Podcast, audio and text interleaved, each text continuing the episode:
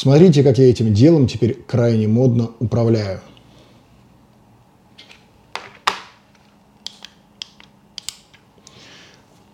Стало светло, а значит, настало то самое время, чтобы сказать вам: господа, здравствуйте, я рад вас приветствовать в следующие 10-15 минут.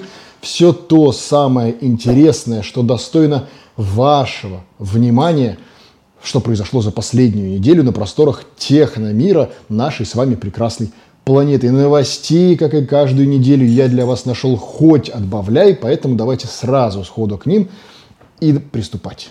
Прощай, Samsung Galaxy Note. В следующем году стилус будет только у Galaxy S21 Ultra. С такими заголовками к нам приходят новости от южнокорейских очень осведомленных инсайдеров, которые нам рассказывают о том, что компания в этом году решила сфокусироваться на своих складных устройствах, а линейки S и Note, в общем-то, объединить, потому что телефоны, ну, как две капли воды уже становятся похожи и по техническим характеристикам, так там вообще одно и то же, и, по сути, вся разница, что у них есть, это какие-то небольшие крупинки дизайна, которые, в принципе, можно списать на разницу полугода между смартфонами, я имею в виду временную разницу выхода, и, в общем-то, S-Pen, который всегда был самым главным и самым важным камнем преткновения к покупке и использованию линейки. Ну, вот вещь крайне удобная. И в этом году S-Pen ждали у Samsung Galaxy Fold второго поколения. Увы, не срослось. И мы уже обсуждали с вами причины, по которым это не срослось. Однако сейчас нам говорят о том, что вот, в общем-то, стилус будут все-таки убирать у линейки Note, оставлять его в линейке S и объединять две эти линейки в некое одно целое и фокусироваться на складных устройствах. Что идет вразрез с тем, что нам говорил на осенней презентации, вот буквально в конце августа, директор компании Samsung, когда он говорил, что линейка Note — это их уникальное творение, и это действительно важное для них устройство, и они планируют все дальше на нем фокусироваться, и именно поэтому стилуса нет в фолде. Ну, а теперь вдруг переобуваться было бы крайне странным. Инсайдеры такие инсайдеры. Нет, я, конечно, был бы рад, если бы вообще на складные устройства компания поставила бы фокус. Возможно, дошла бы и до стилусов в своих складных устройствах. Но об этом сегодня мы еще с вами отдельно поговорим. Ну, в общем, вот преображение линейки S и Note во что-то одно, ну, я бы не рассматривал как какую-то невероятную возможность следующего года, как с точки зрения маркетинговой, так и с точки зрения политической. Политической не в смысле вот того странного, что показывают по Первому каналу, а политической в смысле стратегии развития компании и политики развития компании, ее ценностей. В общем, с точки зрения логики я бы на это все не надеялся. Однако факт, который нужно знать, южнокорейские СМИ вовсю трубят о том, что серия S21 будет включать в себя, собственно, S21, S21 Plus и S21 Ultra, и в ультрамодели будет тот самый стилус. Впрочем, что ж, ждать осталось недолго. Линейку S у нас по весне буквально презентуют, поэтому тут что нам осталось переждать-то с вами? Ноябрь, декабрь, январь, а там уже, глядишь, и весна. Все электроавтомобили Polestar 2 отозваны из-за смертельно опасного сбоя ПО. Шведско-китайский, как забавно это словосочетание звучит, автопроизводитель Polestar, принадлежащий Volvo, Car и Geely, объявил о полном отзыве электромобилей Polestar. Об этом сообщила шведская газета Dagens Industri, и отозваны все седаны. Это, по большому счету, это около 2,5 тысяч штук машин. Из-за смертельно опасного сбоя в их программном обеспечении в автомобиле внезапно пропадает электропитание. Причем это может произойти даже во время движения электроавтомобиля, и он просто вот отключается, и все. Но автомобили становятся умнее, электроники в них все больше, и, конечно, такие случаи возможны. Странно вообще, что для этого нужно отзывать автомобили, ведь можно было по воздуху прикатить туда обнову, которая исправляла бы все это, если мы говорим с вами о сбое именно программного обеспечения. Хотя это ж не Тесла, совершенно понятно, что здесь обнов по воздуху ждать, видимо, не приходится. Очень тонкий корпус, кожаная задняя панель и быстрая зарядка. Представлен смартфон Oppo A73. Да и хер бы с ним. Китай открывает антимонопольное дело против Google, несмотря на весь публичный нейтралитет компании Huawei и то, что они все такие белые, мягкие, пушистые, со всех сторон обтекают и так типа, ну да, мы все понимаем, но мы за дружбу, бла-бла-бла. Вот несмотря на все эти их красивые слова в общественность, компания Huawei, видимо, затаила таки обиду на Google, ведь та была вынуждена прекратить все отношения с китайцами по приказу американских властей. И, как сообщает агентство Reuters, со ссылкой на два неназванных источника, знакомых с положением дел, китайские регуляторы открывают антимонопольное дело в отношении Google, и соответствующее решение суда уже может быть принято в октябре, а шансы на это довольно высоки с учетом всех, складываемых обстоятельств. Они включают в себя не только ситуацию вокруг Huawei, но надо добавлять туда в копилочку еще TikTok, WeChat, туда надо добавлять еще разные другие китайские компании, которые, хоть и не так на слуху, но совершенно очевидно, что также страдают от всех этих китайско-американских переделок. Согласно всем информациям источника, Китай будет опираться на опыт как Европы, так и, в частности, Индии, которые уже обвиняли Google в злоупотреблении своим монопольным положением на рынке. Да чего уж далеко ходить, даже в России Google проиграла такое антимонопольное дело, где вступилась за пользователей ФАС в ответ на запрет Гуглом на установку сторонних приложений и сервисов из коробки. Для Huawei же вся политика понятна. Вся эта движуха может стать не только моральной сатисфакцией за все те страдания, что у компании были, но еще и неплохим маркетинговым ходом в продвижении Harmony OS, по крайней мере, на территории Китая, на территории Индии, да чего уж там далеко ходить, и на территории России тоже. В крови у нас с вами симпатия к мученикам. Впрочем, если отходить от шуточек, то происходит ровно то, что мы с вами в этих же самых прекрасных новостях обсуждали где-то с месяц назад. Китай допилит свою операционную систему. Huawei апробирует ее у себя там, в Китае, на пользователях, а тем, собственно, вообще не привыкать. Китай поймет, что все это можно куда-то двигать, и судя по тому, как у Huawei продвигаются российские сервисы, если вы с коробки откроете любой телефон Huawei, там будет все завалено приложениями от Яндекса, Mail.ru, от Сбербанка, ВТБ, всей нашей этой ерунды. Если брать в расчет все это и учитывать, что Китай имеет неплохой такой плацдарм пользователей у себя, у ближних стран типа Индия, типа Россия и прочие такие рынки дружественные Китаю, можно смело ожидать все то, что я вам и говорил. Повторюсь, Китай пойдет в ответочку, и это все не заставит себя ждать, поверьте мне, следом за тем, как будет выпущена Harmony OS в боевом режиме с первыми смартфонами. Ответочка, да и не только судебная, ждать себя ой как заставит, а там будет столько всего интересного, что мы с вами устанем здесь в новостях обсуждать, и как бы не прилетело что посерьезнее, чем новости.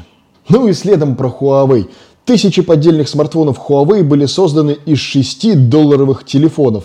Наверное, не нужно никому доказывать, что Huawei достаточно популярный производитель смартфонов как у себя в Китае, так и в странах развивающихся, будь то Россия, СНГ, Индия.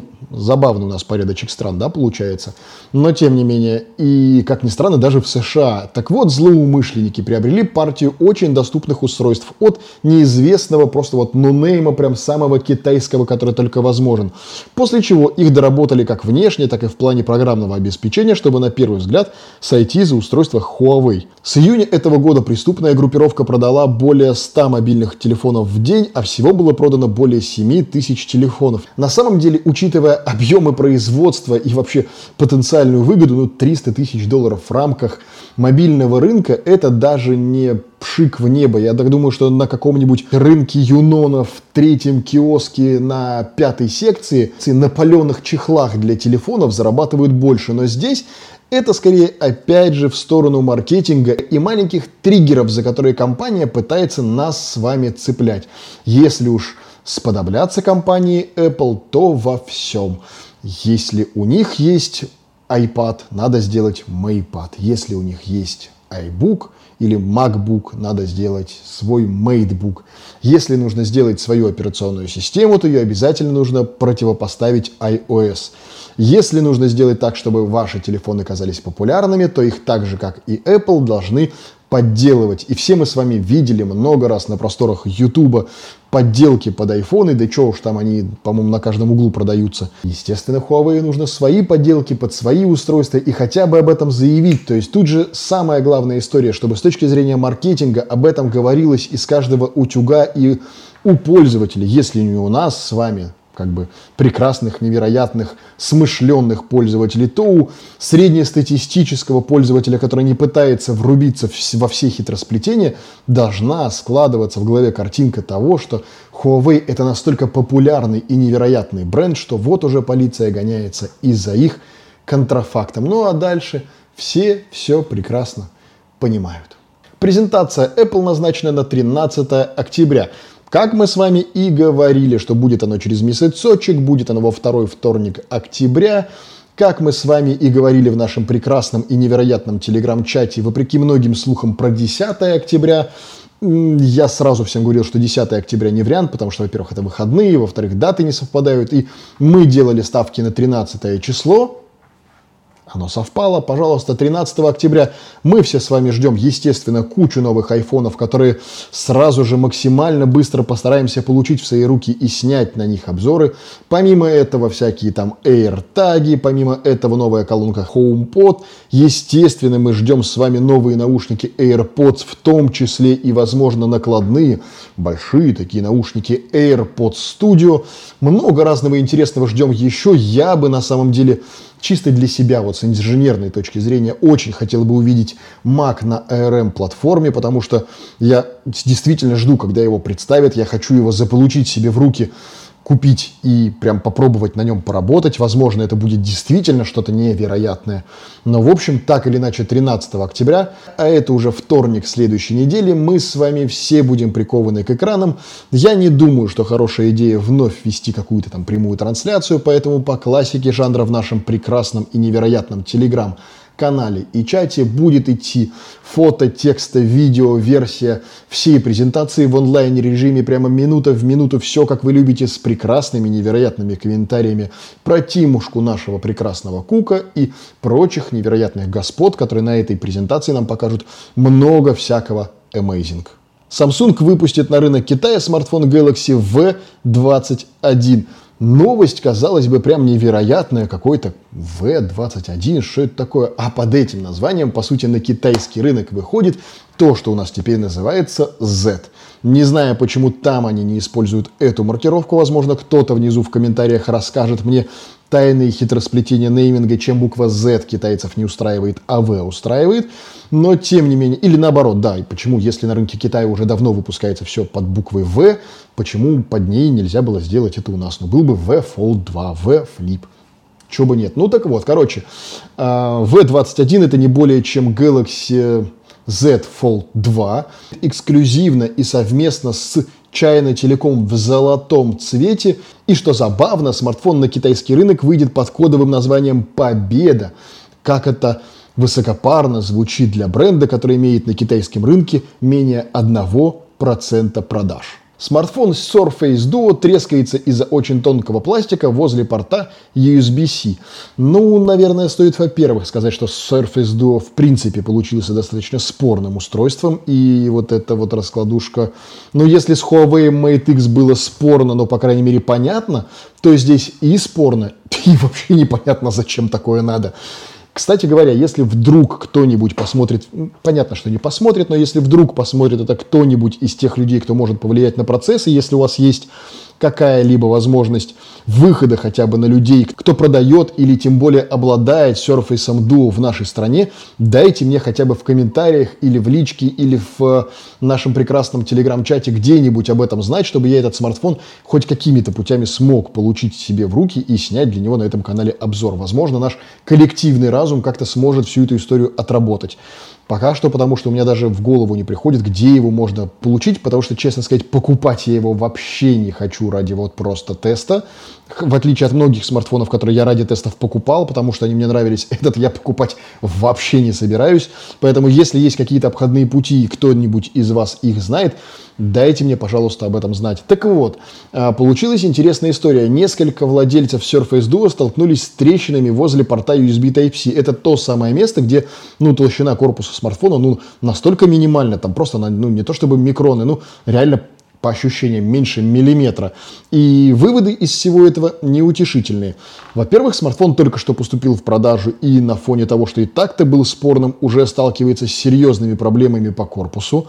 Во-вторых, он достаточно дорогой и, мягко говоря, специфичный, и спрос на него логично будет крайне скромным априори. В-третьих, та самая проблема не единичная, и как только пошли первые об этом твиты и посты там в инстаграмах и прочих социальных сетях, народу стало подключаться немало, и оказалось, даже та микроскопическая часть пользователей, кто все-таки купила себе Surface Duo, не знаю зачем, но тем не менее купила, сталкивается с одними и теми же проблемами, и с каждым днем этих людей становится все больше и больше. Microsoft на это не реагирует пока что никак, что ждем развития событий и будем смотреть, что же будет происходить дальше.